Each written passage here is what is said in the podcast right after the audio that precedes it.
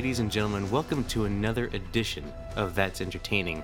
This week we'll be discussing 2001's X Men, the movie that, well, maybe started out the whole uh, superhero craze on film.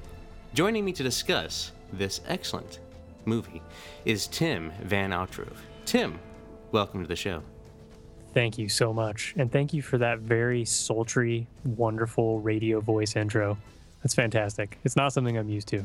Well, you So I know, appreciate it we do what we can to please the audience. it's fantastic. You sound almost you almost had some NPR in there. Good work. You know, I've never listened to NPR, and I'm, I'm afraid because I think if you listen to something, you start to imitate it a little bit. Uh, I I listen to a lot of podcasts, and uh, one of them being um, Star Wars Nerds Unite. Have you ever heard of that? I, I have. Yes, I have heard of that. They're, Hmm. they're fantastic. They are pretty fantastic. You know, they talk about the the Star Wars content after the acquisition from Disney, I, I believe. yes, they sure do. And I am I am one of the co-hosts. Uh, you are Yeah, I am. Yep. what? I know. That's how you found me, and that's why I'm here. So, uh, we are a Star Wars podcast. We talk about. We started um, uh, roughly the beginning of when the Marvel series launched, uh, the new Star Wars Marvel series, and we started there. And I started with my really nerdy Star Wars, uh, very non-podcaster friend Josh, and my wife, who is uh, also not a podcaster. Uh, I had been on Comic Nerds Unite, a previous podcast that I started with my buddy Mark Bolton. Shout out to him.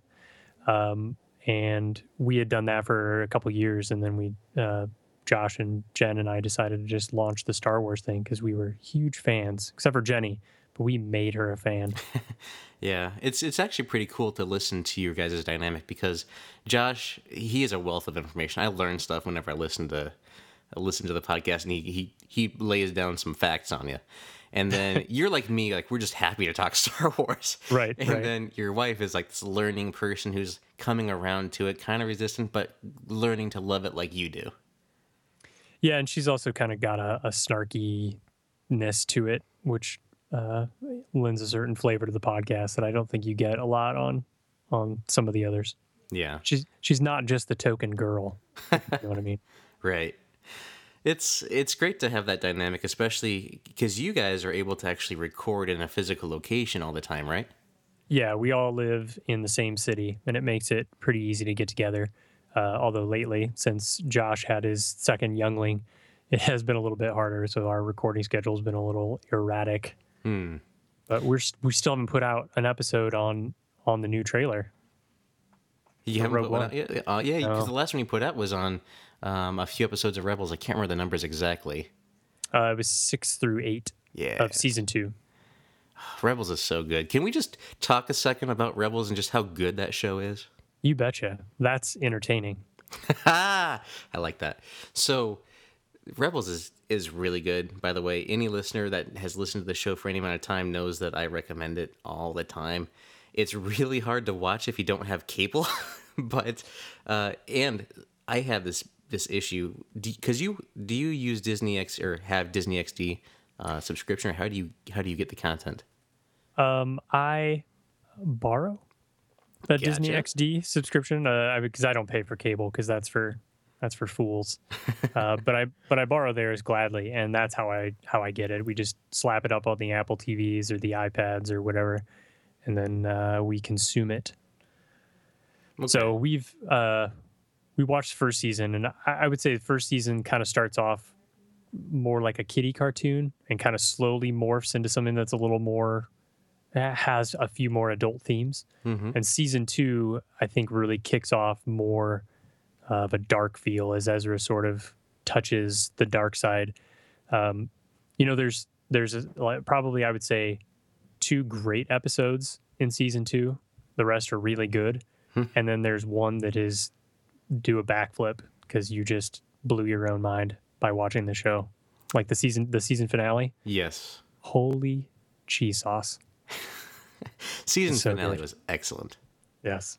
and uh, this isn't confirmed yet, so this isn't a spoiler. This is purely conjecture and hearsay. But for those of you who have seen the season finale of Rebels, you'll notice that there is a a voice that appears at some point, and that voice, supposedly, but not yet officially, we have heard from that person before. Do you know who I'm talking about, Tim? Uh, I don't, but Josh has copious notes. Uh, we share an Evernote, and and we generally on a on a podcast like this, will he'll do a bunch of prep work, or I will. So I haven't reviewed all of his notes yet, but I'm sure he will tackle that along with some of the other theories that have popped up over the last week. So, as uh, talking about theories that have popped up and have since been debunked, continuing the Star Wars notion, with that Rogue One trailer, you know the the main character that it circles around, people were thinking, "Oh, it's Rey's mom," but I never honestly entertained the idea. Nah, But what did you think about that? How do you think that this could be a ruse? That this is in fact Rey's mother? nope, Yeah, I don't think so either. not not even a chance. I mean, from a year standpoint, it doesn't make sense. Um, I think uh, she'd have to be like 40 or something when she had the kid. Yeah, because she's I- at that point in the trailer, she's probably got to be like thirty, right? Uh, late 20s. I mean, she's got uh, she's got some wrinkles, right? She's older than Luke at that Yeah. point. Oh yeah. Yeah. So yeah, I, I think that from the normal physiology that we know of human females, I believe most of them past childbearing age. In her case, before the end of Return of the Jedi. Okay. So just put that in, you know, whatever the Star Wars terms is, because I can't remember how many years passed between A New Hope and Jedi. Uh, I'm so bad right now. Uh, it wasn't that many. It was like six. Oh, was it six? Okay, maybe maybe not so bad then. Never mind. It, it was six to ten, but it wasn't anything more than that. I should have that right off the top of my head. Josh, how many years was it? He's not here. He's not here to tell me. He'll just ask him next time on Star Wars Nerds Unite. We'll get the answer over on that podcast. That's right. I'll I'll send an email into my own podcast. there you go. Question for the uh, question for the week. So yeah, that uh, Rogue One trailer, like I said, we talked about it last week, but it was just really good to see that. I've watched it probably about a million times uh, uh, now since the initial offering, but it's it's, and I gotta say it again. I wasn't I wasn't sure how excited I would be for the Rogue One trailer, but watching it really makes me desirous to see it now, for sure. Like there was never in a question whether or not I would be wanting to see it or looking forward to it. I'm always in for all Star Wars, but man, now I really want to see it because that that shot with the AT-ATs, oh, so good. That was my favorite part too. It, So it was amazing. That it, something about those ATATs. I think just about all the walkers really get me. Like that ATTP that was in uh, episode one and two of season two of, Re- of Rebels. Mm-hmm. That was amazing. Yeah. I, that's supposed to come out in Lego form soon. Oh, that's awesome. I need to get uh, some Lego Star Wars stuff. I've really been, uh, I don't know, this is a whole nother discussion, but Legos used to be a, a big passion of mine, being able to make and create and stuff like that. In the past few years, I've kind of gone away and gone more uh, models or figures or die cast and things like that. But I really want to get back to the Legos again. I would love to be able to grab a Lego Super Star Destroyer. That's on my list of things that I will probably never get, but would love to have. We uh, for Josh's bachelor party, it was probably eight to eight years ago at least.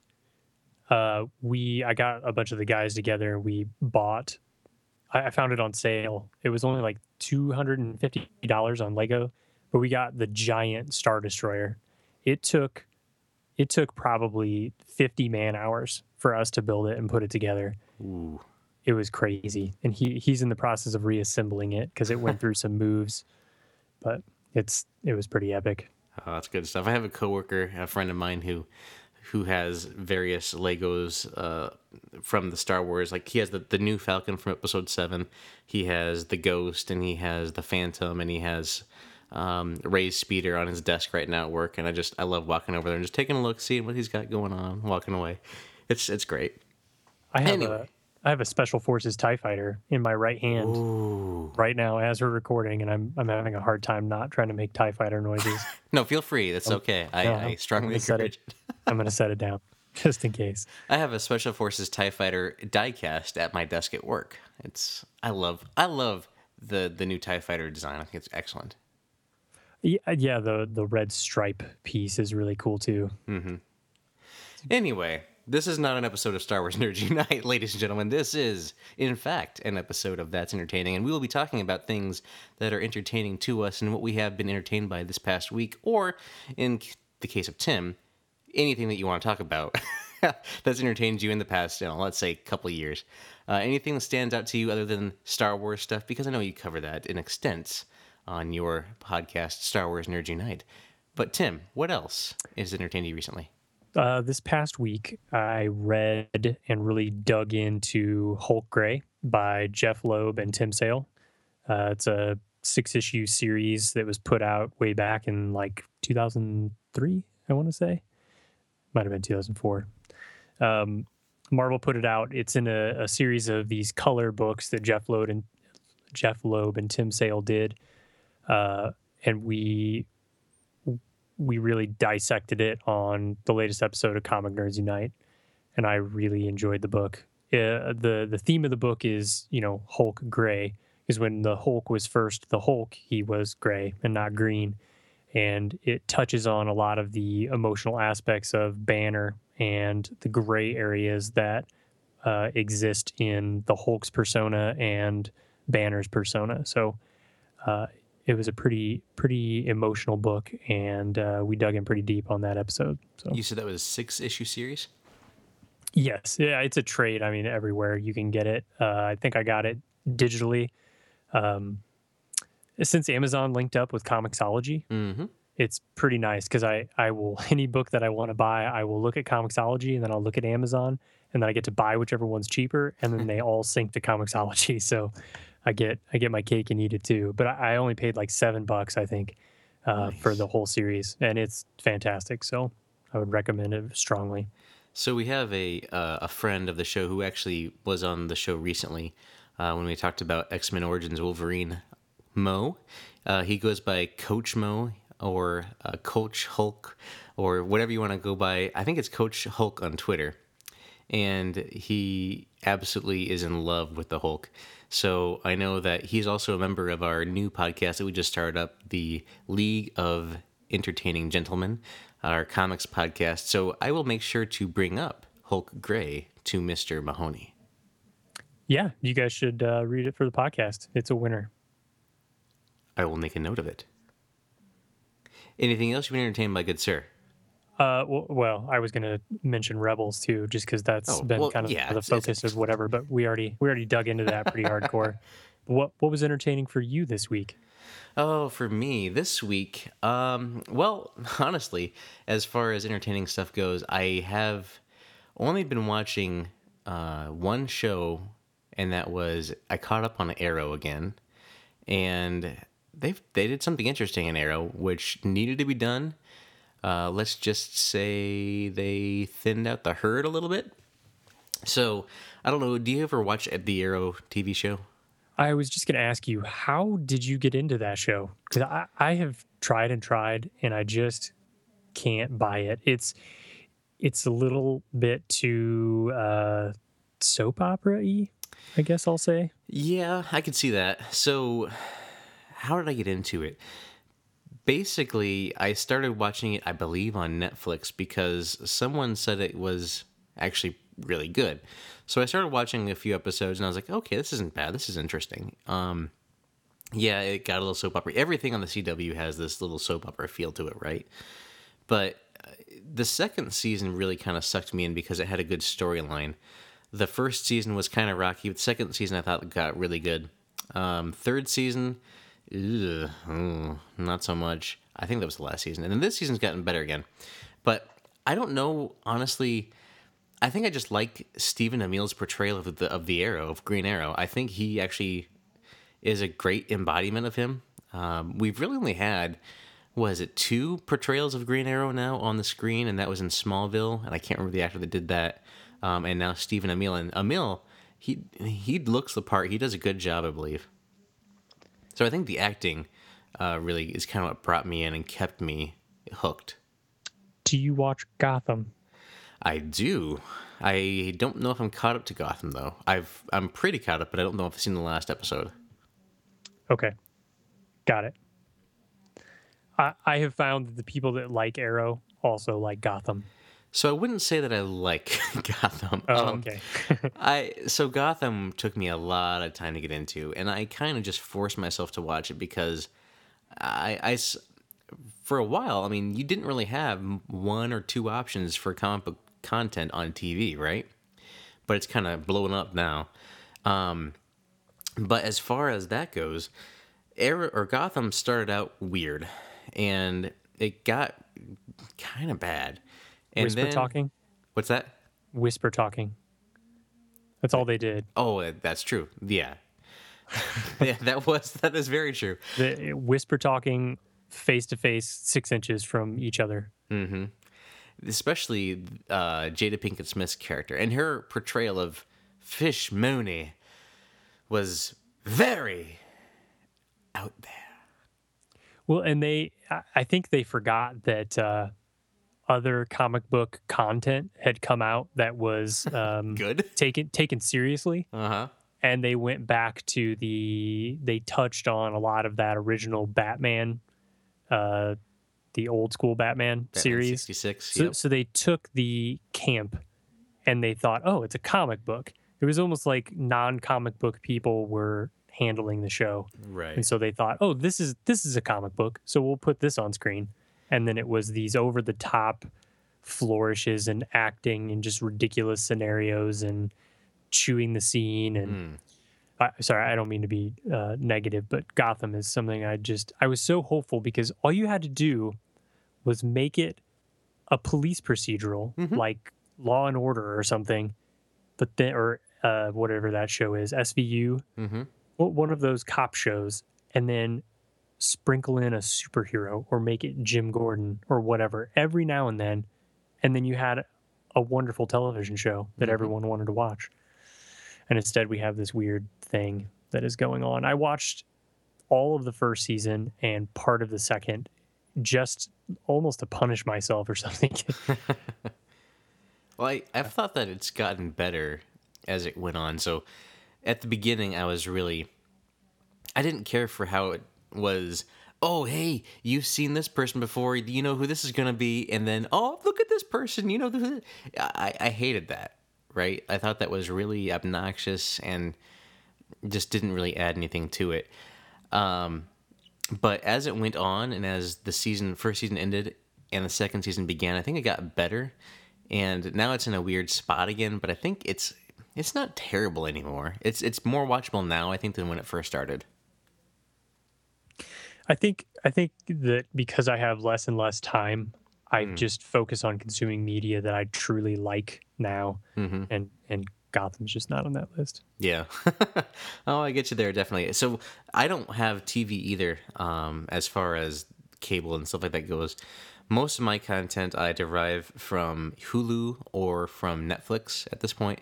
I also have amazon prime but amazon has yet to get a comic book movie but i think or a comic book show but i think that's actually in the works So as far as the shows go that I can watch on Hulu, I got the CW shows. So I get Arrow, I get Flash, which I love Flash. Have you seen that? Yeah, yeah. Actually, I, I started to watch it. I haven't finished it much, but that show is much better. It reminds me a lot more of uh, the Supergirl show, which I think has been fantastic. They did a really good job with that show, capturing the character. I've heard good things about the Supergirl TV show as well. I haven't had a chance to watch anything other than the first episode because it's on CBS, and CBS likes to keep their content. locked Yeah, down. yeah. Yeah, we we ended up we bought it on iTunes just the first season so that we could watch the whole thing because that's like the only way you can get to it unless uh, CBS has their own streaming They do. app where you can pay eight dollars a month to get that is CBS ridiculous. shows. I am sorry. That is ridiculous for one Yeah. network's worth of shows. Yep, it's crazy. Yeah, I refuse to pay for that. But I do want to see the episode that just recently aired where the Flash and Supergirl meet up. I want to I want to see that whole interaction because I've heard that was really good.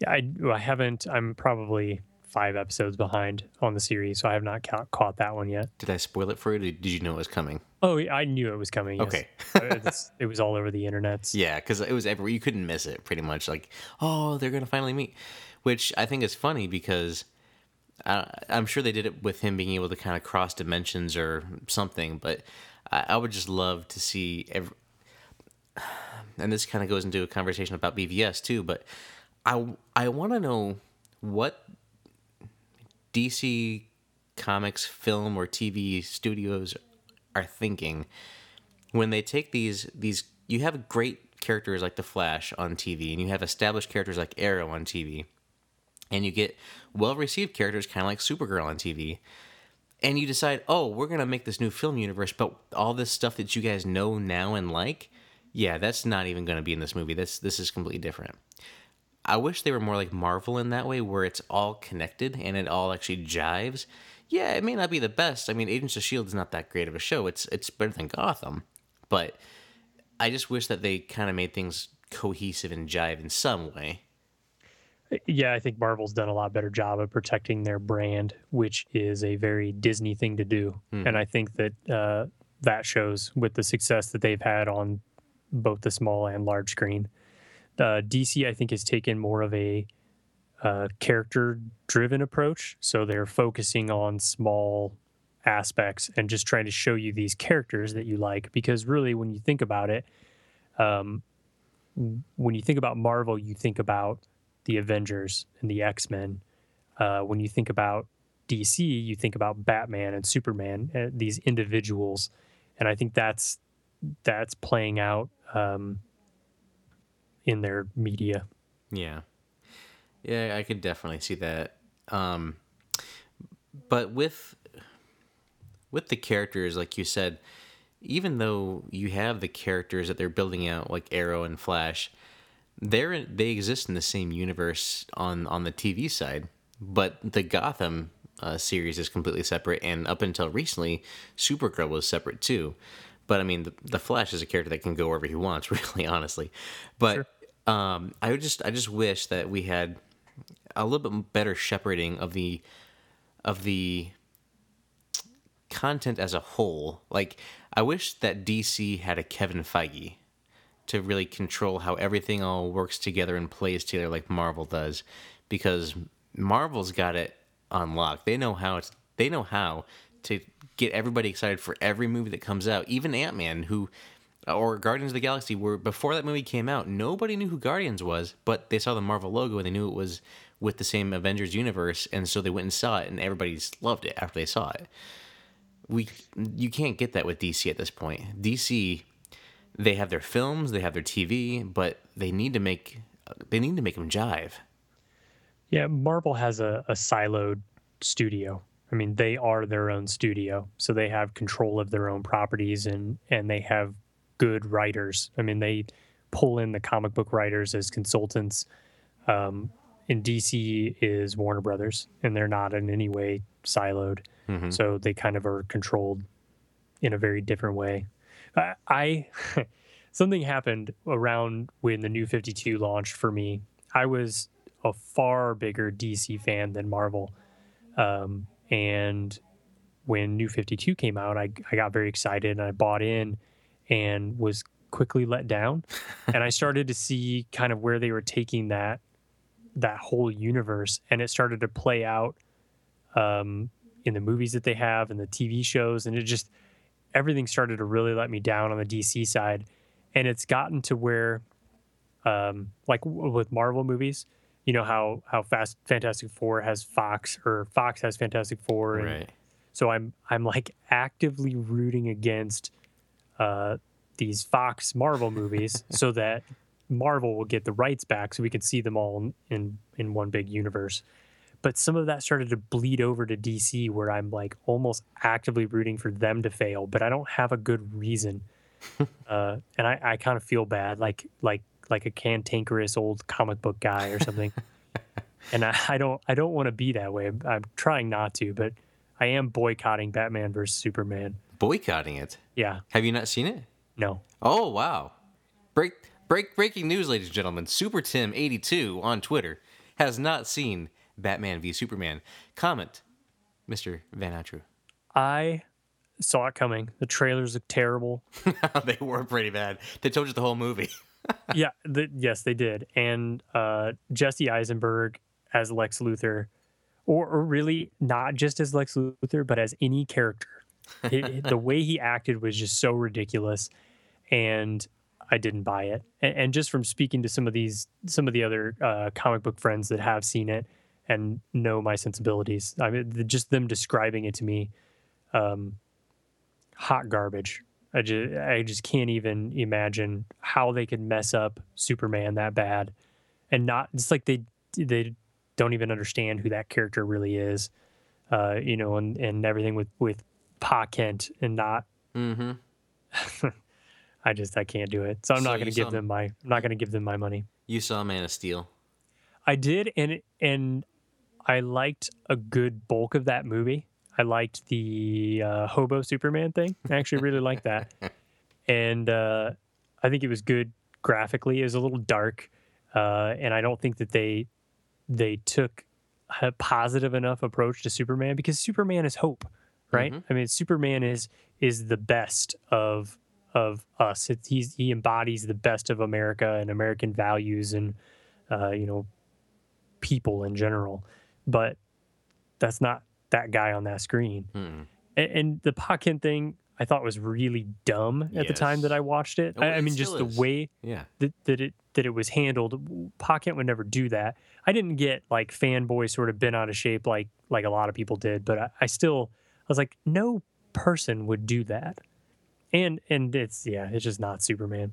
So I and I heard Batman kills people. Yes. He Yeah. and Superman both kill people. Right. That's not that's not that's not Batman. I, I mean, even if you take into the, the account that he is the hardened Batman who's been through it all, it's still not Batman. I do, however, enjoy Ben Affleck's portrayal of both Bruce and Batman. and and I believed always that he would do a good job, and that will be the only thing that will get me to watch that movie after it comes out on video. And I I- will I will borrow it from a friend so that I'm not giving them money. I think uh, it was actually confirmed today that uh, Ben Affleck will be doing a solo Batman film, uh, and I think he's gonna he wrote it with somebody else, and I think the rumor is that he's gonna direct as well. I will watch that one. I would love to see that because he is actually, honestly, one of the best writer directors. I mean, Nolan is probably the best of our generation right now, but Affleck is coming on. He's, I mean, Argo, The Town. Those are some some excellent movies that he wrote and directed. Yeah, he's he's fantastic, and he's a huge Batman fan. Mhm. So so I'm into it. I, I will I will jump on board for that. Yeah. But to see that movie, if you have to, let's say you have to go to Redbox and give them a dollar to understand uh, where this Batman movie is coming from, would you give a dollar to Batman v Superman? Uh, maybe yeah, maybe maybe I would do the dollar twenty nine at the Red Box. Okay. Just want to make sure that they they, they do have a dollar twenty nine from you if they need it. Yeah. I don't know. I usually I usually don't rent physical media. I do everything on the Apple TV. It's almost like a deterrent to get physical media in my hand. So maybe I'll just skip it altogether. I, I, I think you'll have to eventually see it though. I mean, w- I will. Did you I'm see sure Fantastic Four?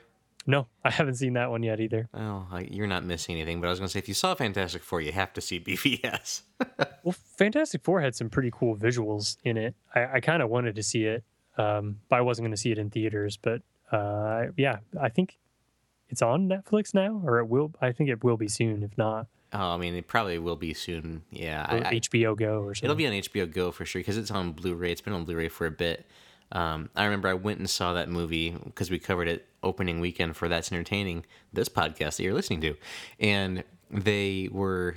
Uh, we went into the theater, and there were literally, I believe, 15 people in the theater for the very first showing. wow, Yeah, yikes! That's how bad that. was. And I had like six people with me, so other than me, there were like nine other people in the theater. It was it was bad. Yeah, So- that sounds, sounds bad. We need to we need to get positive here. I, I sound like the most cantankerous awful person.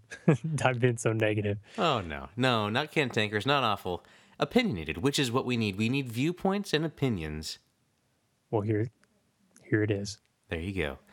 So, but let's, you know, we've been talking about Marvel, movies, DC, comic book stuff.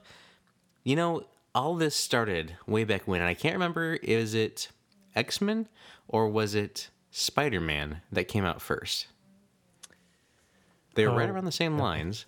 Yeah, I want to say it was X Men. So, I I'm almost positive. Spider Man came out in 2002, and Yeah, X Men came out in 2000. 2001. Or is it 2001 or 2002 for X Men? Uh, 2000, the first one. Wow. I thought it was 2001 for some reason. Well, look at me being all wrong. Anyway, so yeah, X Men started out this comic book renaissance that we know of. Yeah, before it, there was uh. Dolph Lundgren's Punisher, Blade. Uh, I think David Hasselhoff had a stint as uh, Nick Fury, Agent of S.H.I.E.L.D. There was all kinds of mm, attempts. Uh, and Blade, yeah, it had his. Yeah, there were probably at least the first Blade was out before then. I think two and three came along after. But X Men was the one that really hit, that really people gravitated to. So, let's get into our entertaining thoughts for this week.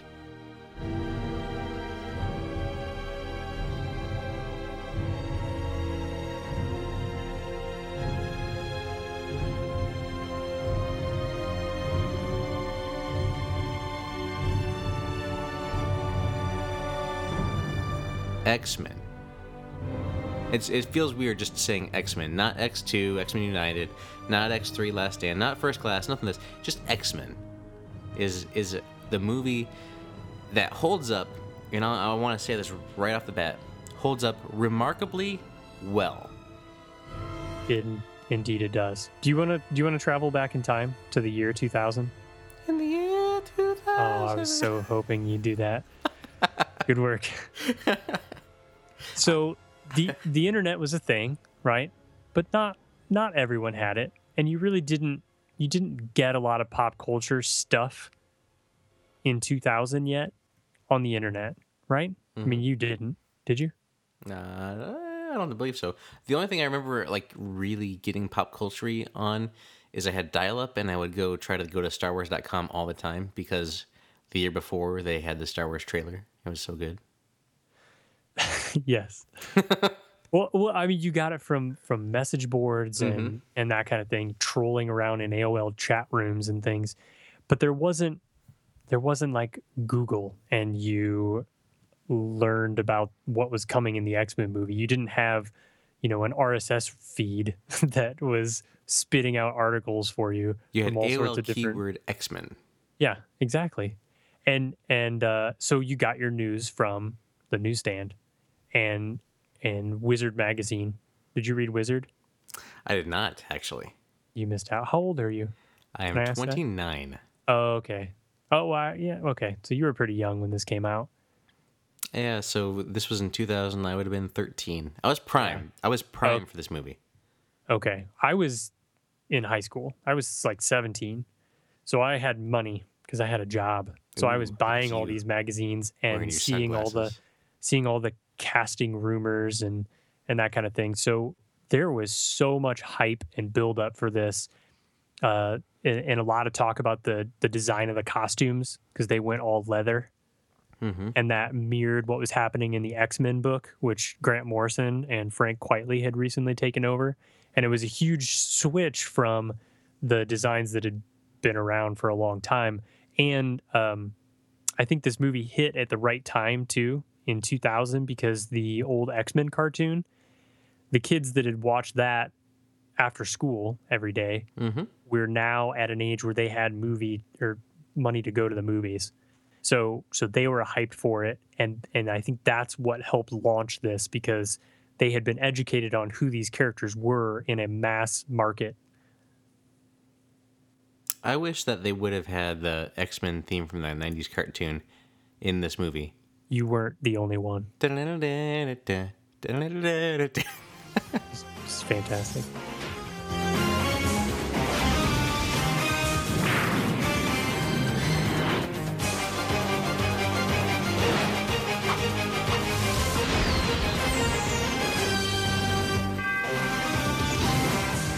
so good. They, they, did add the, the juggernaut in. Not in, in X three. I know. Yeah, we. Uh, we'll talk about that later. so, yeah, I mean, my memories of when this movie came out. Honestly, I mean, I probably didn't even see this in the theater. Uh, What? That was because really, I think I probably first saw it like it, as a VHS at my friend's house or something. Yeah, VHS, folks. That was that was a while back. But I remember seeing seeing it, but I do know I saw X Men Two in the theater, and I was so pumped for it. But I don't think I saw the first one in the theater. I think it was kind of like before my, you know, awareness, we'll call it, of film and comic book media and all that kind of stuff was there, because, like I said, when I was when I was that age, I was playing with Legos. I wasn't really caring about what was happening as far as the movies go. That would come a couple years later where I really got into movies. But at this point, m- most of my time was just trying to figure out how to make my Legos go together and put them in shapes and things that shouldn't work, but they will because I want to make them work. You need to buy some Legos, buddy. I do. I, I miss them immensely. And then whenever I go to the store and I see them, I'm like, oh, I want some Legos. And I see the price tag. I'm like, ah, I can wait. It's, it's worth it. They they maintain their value. They grow in value. And they're timeless too. Like, I can pass those on and they will not break ever. Nope. I have so many of my old Legos from when I was your age when this X Men movie came out. Yeah. Oh, it was it was great though. Um, but yeah, I do need to get some Legos. I actually I kind of want some Mega Bloks because there's some Halo Mega Bloks that look pretty Don't cool. don't don't talk about that. Mega Bloks. Listen to you. But Star Wars is Legos, and that's where my heart lies. So anyway, back to X Men. uh, when I first remember seeing this movie, I remember being blown away by it and watching it over and over again, because I, like you, had seen the the cartoon series, and the cartoon series was one of my favorite things. That and the Spider Man cartoon series, and Batman. Those were that was my childhood in a nutshell. Those three cartoons uh, after school on Fox, I believe it was. It sure was. Though that was those were the days, man. So kids these days will never understand after school cartoons. They won't. Yeah. They won't understand. Right. Racing home so you can watch these shows. Uh-huh. I- mine I was I was probably like in the DuckTales, TaleSpin, Ooh-wee. Rescue Rangers era. But I continued watching cartoons into the Batman and X Men era. Mm-hmm. Well, Batman was so good too. Like this, the storytelling was really advanced for the time and for for for an after school comic uh, comic book cartoon. It it's great. amazing. It holds up hardcore. Oh, it does. It's on Amazon Prime, and I've been slowly watching through all of them again. Yeah, I put it on when I'm building Legos. Speaking of Legos. anyway, so yeah, this movie was I I remember loving it because I loved Charles Xavier's casting as Patrick Stewart. I loved Patrick Stewart. Um, I was familiar with him as Captain Jean Luc Picard of the USS Enterprise, um, and I loved him as Picard. I loved his his portrayal of that captain because I whenever I think of who whenever I get asked rather who's your captain in Star Trek I always go to Picard. He's he's my boy. Hmm because he's the thinker. He's the guy that he faced some serious stuff right? And instead of having to be like Kirk and fight his way out of it he thought his way out of it. And he had a good crew that commanded re- or he commanded respect from. And you know he, and that was because the portrayal of Jean-Luc Picard by Patrick Stewart. And I always thought, I was like, man, if they ever do an X Men movie, they gotta cast Patrick Stewart as Professor Xavier because he looks the part. Maybe it was just because he was bald, uh, bald guy, but he he just looked perfect. And the casting for for Jean Luc Picard was Jean Luc Picard, uh, Professor Xavier was spot on. I loved the casting of Magneto with Ian McKellen. Uh, I wasn't super familiar with his work before Magneto, but I became a fan of his instantly because the way he commanded the scene and was menacing as Magneto. He was perfect. And then, of course, the casting of Wolverine. He looked the part. He's what I wanted out of Wolverine. I didn't know really what to want from a movie Wolverine, but I got what I feel like I wanted. Uh, but those are the things that stand out to me from what I remember uh, initially watching this movie. Uh, what stands out for you? Uh, I would completely agree with you on the casting of, of Professor X and Magneto and Wolverine for that matter. When back then, no one knew who this guy was that they casted for Wolverine. Mm-hmm. He was a um, he was a pretty boy actor or something like that at that point. I think he did a lot of stage stuff, a lot of musicals and things like that. So people weren't sure if he could man up enough to do it. Uh, but he, yeah, I think he maybe nailed it. Mm-hmm. maybe. Yeah, people yeah. kind of liked it. It's all right. Uh, well, you know, when it was on the screen, uh, yeah, he definitely embodied Wolverine. Um, probably better than anybody else on the screen, except for Charles and and Magneto. Mm-hmm. And I think I think the the thing that really sold this movie, well, there's a couple things.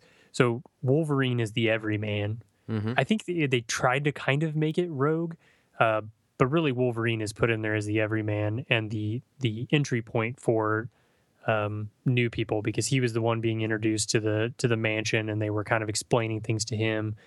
Um, and so it's cool to kind of put yourself in you almost get yourself in his head as he's the one experiencing it. So it makes you feel cool while you watch it. Mm-hmm. Uh, and then also the Magneto is a real villain. Yes. Magneto's a real villain, but more than that, he's a real person. Like he actually has a traumatic thing happen to him, or things, many things, and he has a believable reason for why uh, he feels all this hatred and why he is doing what he is doing and Charles and Magneto have a believable relationship on the screen. Mm-hmm. And and I think that is one of the major things that sells the movie. Oh yeah, uh, that opening scene uh, with uh, Magneto as a young Eric Lehnsherr being you know kept away from his parents at that uh, concentration camp, very powerful scene. Uh, immediately, you feel sympathetic for this guy, and you understand where he's coming from. You don't have to have this huge origin story about his whole journey. You get from that moment on why he feels and thinks the way that he does. Yeah, that, that's a really good point. I think it it also sets the tone for the movie. Mm-hmm. You know, this is this movie's uh, kind of dark and has a lot of pain to it, and, and, it's real. It's the real world. It's not just some comic book world. Mm-hmm. So, talk. What do you think about the, actual story that you get with this X Men film?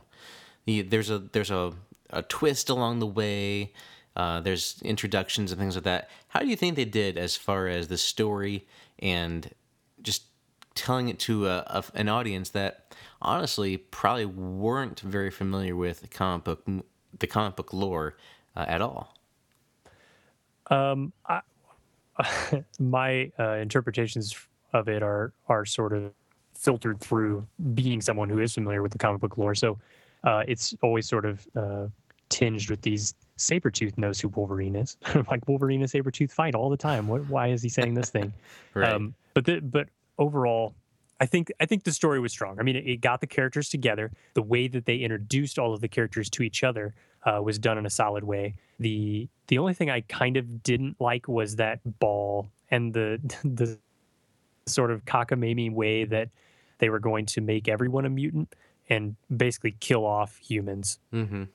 Um, but I, I liked that they they actually touched on some of the uh, racial aspects of of the X Men because at their heart, uh, you know, the X Men are this battle against racism, and you know, having Senator Kelly in there even for as short of a time as he was there uh, set that tone too, which again lended it toward this is the real world. This is not just a comic book world. This could really happen. Mm-hmm.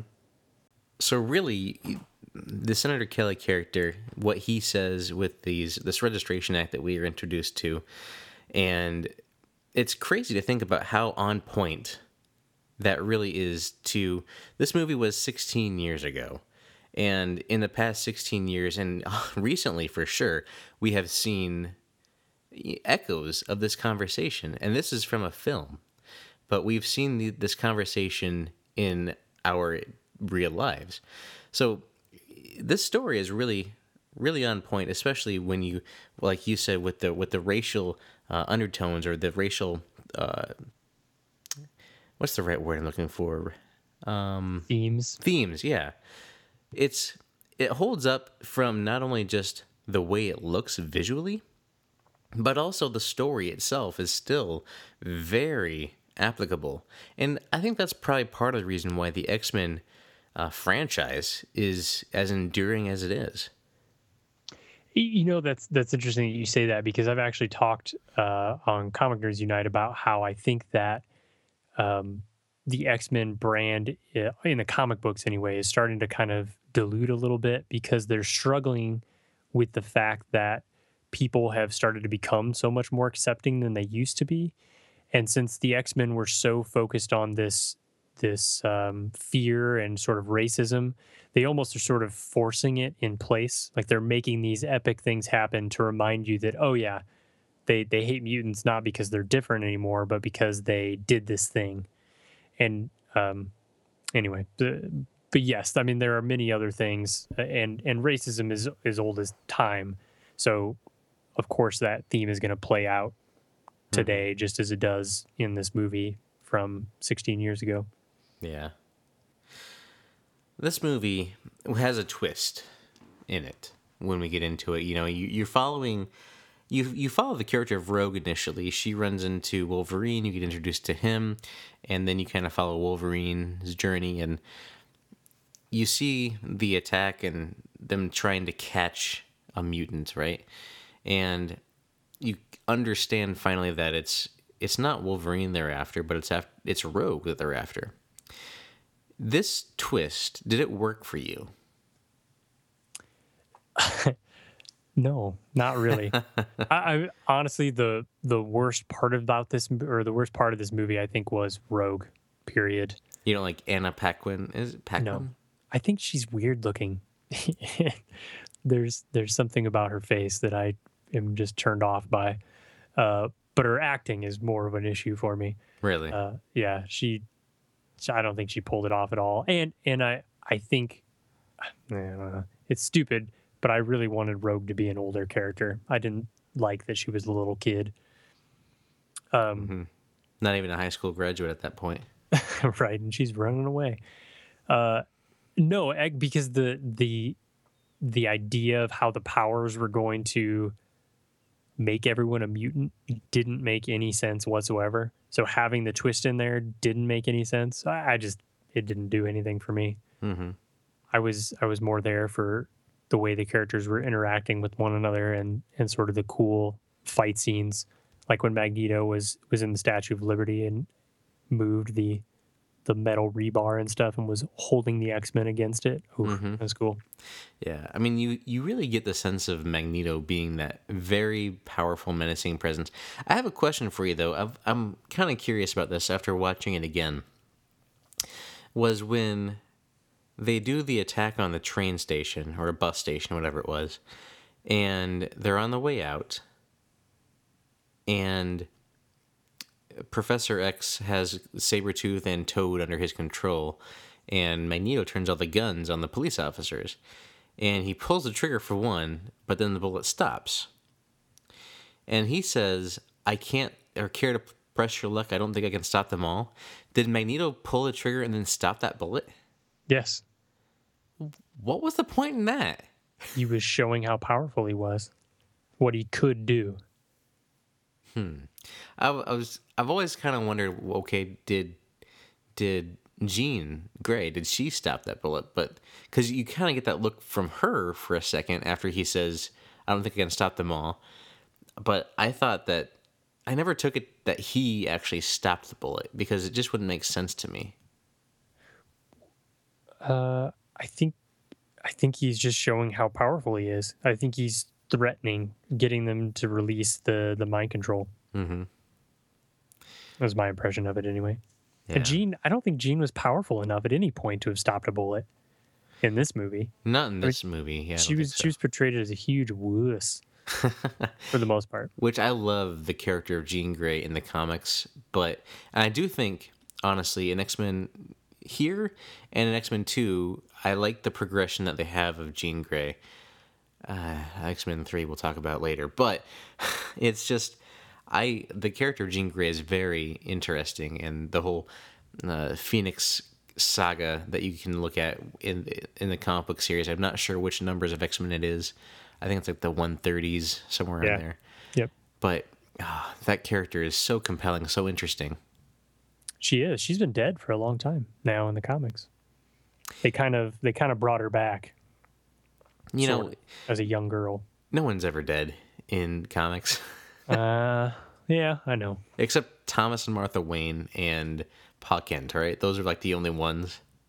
Well, Pa Kent wasn't dead for a long time. They brought him back. Oh, did they? Yeah. Oh, Oh yeah. Uncle Ben. He's the other one. oh yeah, that's what I'm thinking of, Uncle Ben. And it, and it used to be Bucky, but then he came back. Then he came back. Yeah, that's true. Anyway, so when you when you look at this movie as a whole, what what do you, what are your thoughts? Where does it where do you put it on a scale of one to ten? Where does it fall on Tim's happy meter? Tim's happy meter. Uh, I was pretty happy last night when I was watching it. I'm gonna give it.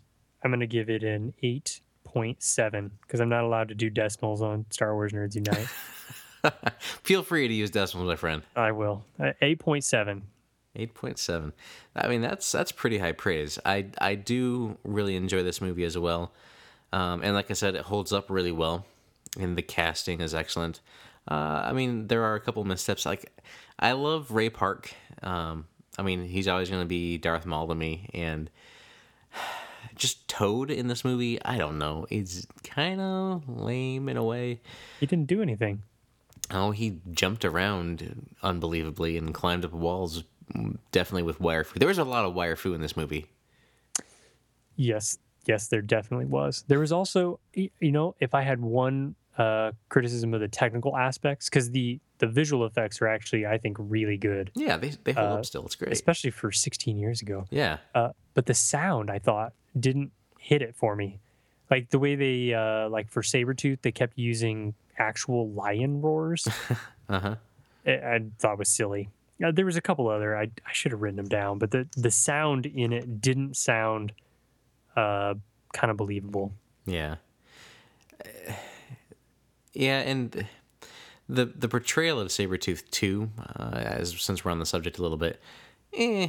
The- Sabretooth has never been uh, one of my favorite characters. Uh, he's just not compelling to me. But uh, in here, he basically says like a couple lines, and he drops Senator Kelly, and that's just kind of a thing. That there's the funny thing where Magneto walks out and closes the gates on him, which is great.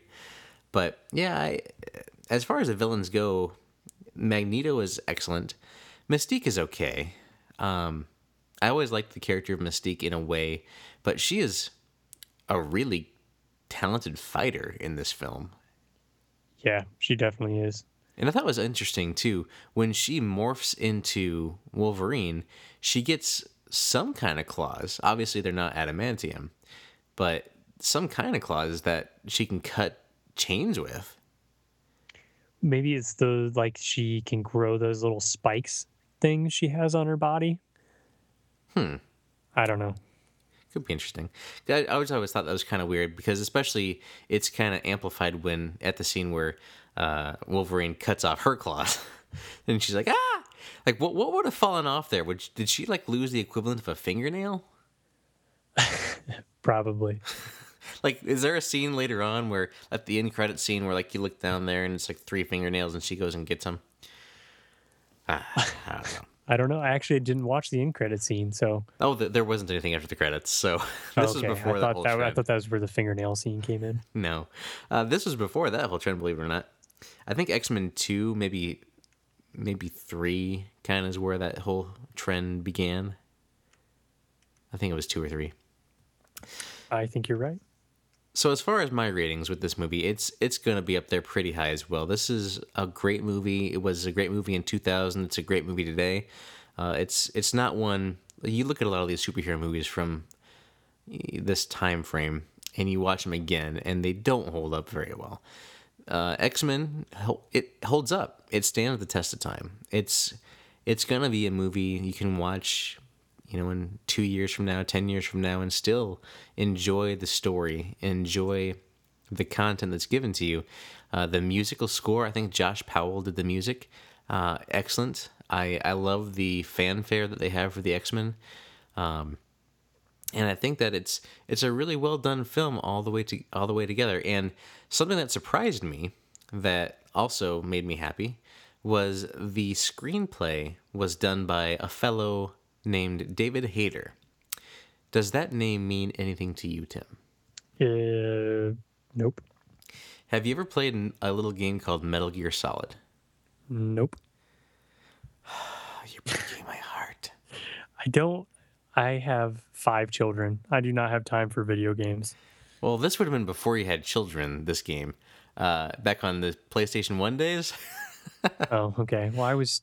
Uh, I played mostly. I played a lot of sports games.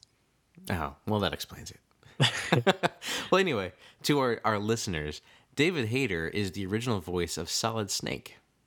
Oh, He's the the character you play as in like Metal Gear Solid, and he's in a lot of the uh, Gear I know who he is.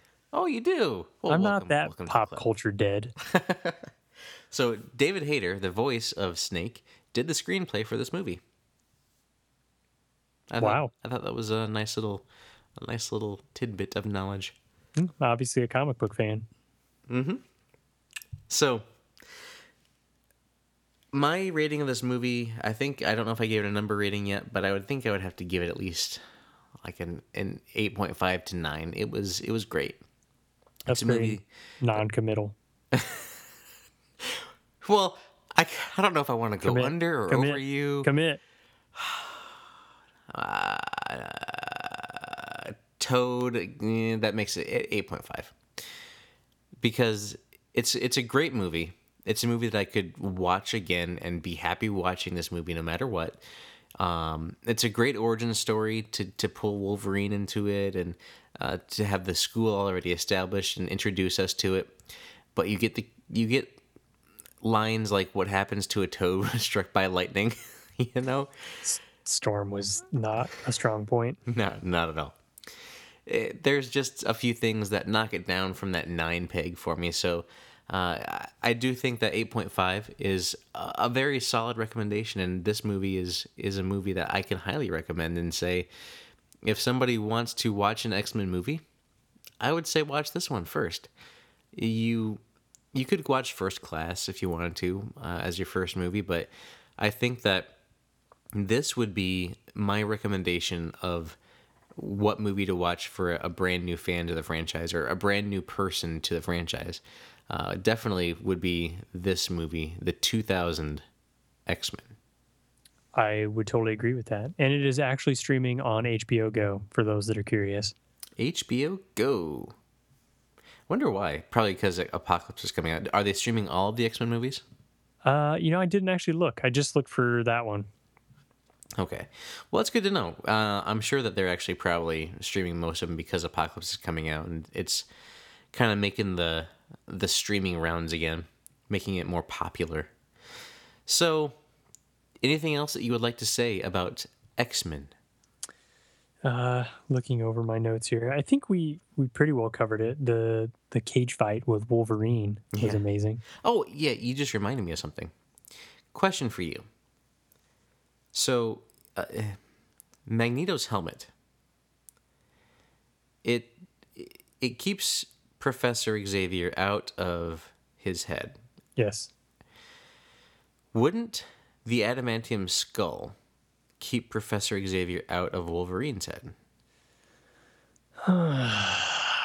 Uh, it's about the shape. so so it's actually the shape, the way that Magneto's helmet is shaped is a lot different than an actual human skull. So so that uh, that plays a role in in the reception of mind reading. Okay, I'll I'll, I'll allow that. because it covers a little bit of his brainstem. It covers the ears as well, which is important. So I think you're onto something. The shape of the helmet is what does it.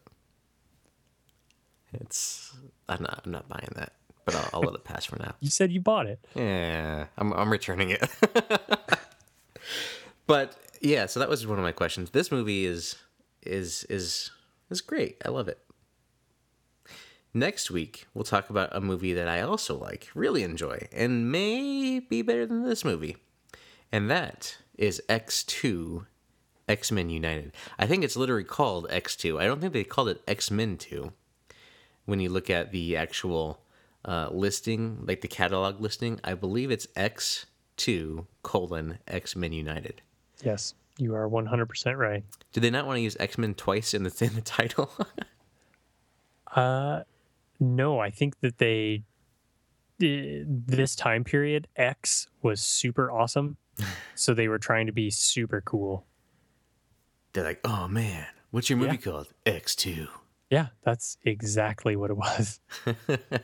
Oh well, if it's any, if it's any consider or consideration, if it's any idea of how I feel about the movie, I think the stupidest thing about the movie is just the X2 title.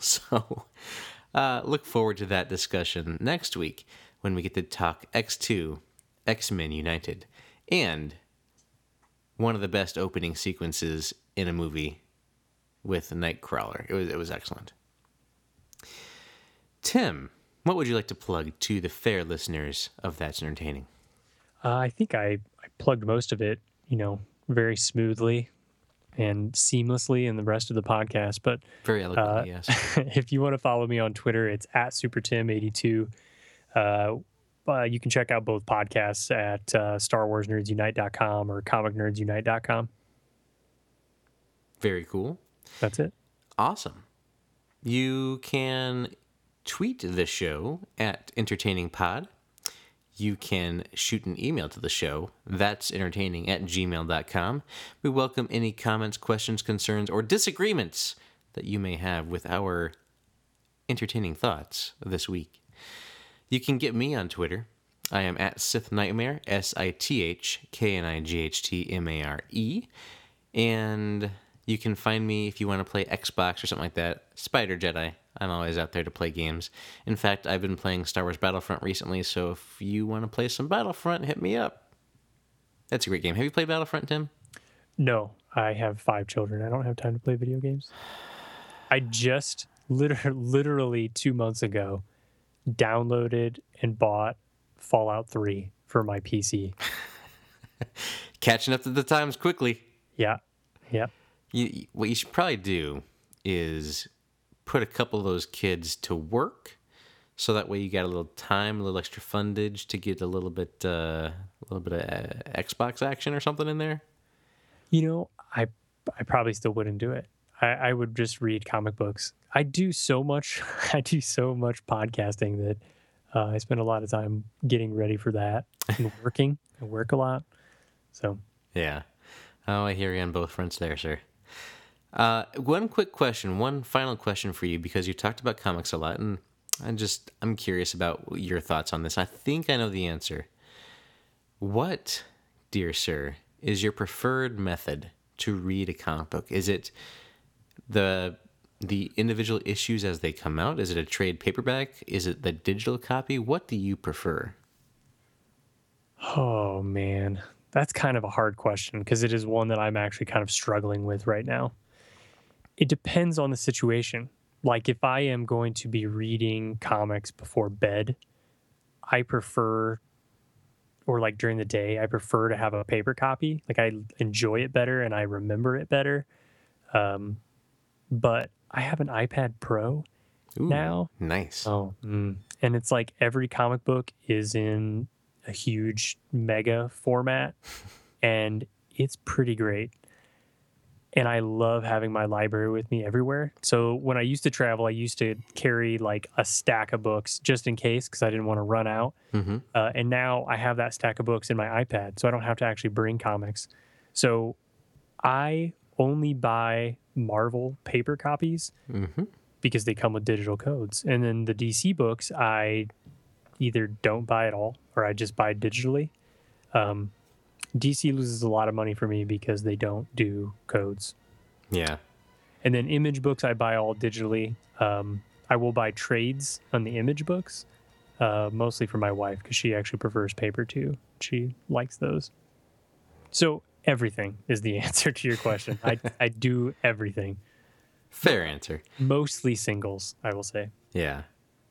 And I, I'm along with you there. I love the Marvel books, and I'll I'll buy a Marvel book from, you know, the local comic shop over there at Zeke's, and uh, I love being able to grab that paper copy, put it on my shelf after I get the digital code, and read it on my uh, guided view on Comixology because I think the the best way to read a comic is that cell to cell approach that they have in the guided view Comixology app. So every every cell is uh, something interesting happening. You don't have that because I don't know if you get this same thing like I do. You get like the wandering eye syndrome where you kind of like, oh, look at the look at the imagery, look what's happening. What? You know, and with the guided view, every cell gives you that impact, that page turn after every every turn, and I like it a lot. I think it depends on the comic you're reading. Some of them lend themselves toward that. Something like um, The Walking Dead or Archie or some of it like the new Archie, uh, I think makes sense for it.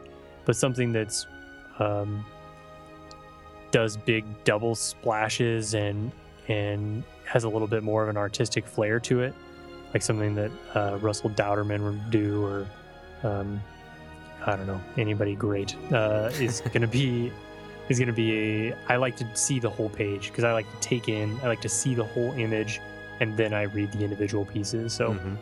I only use guided views sometimes. Okay, interesting.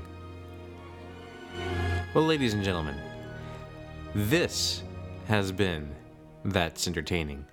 We hope that you have been entertained, and we thank you for listening.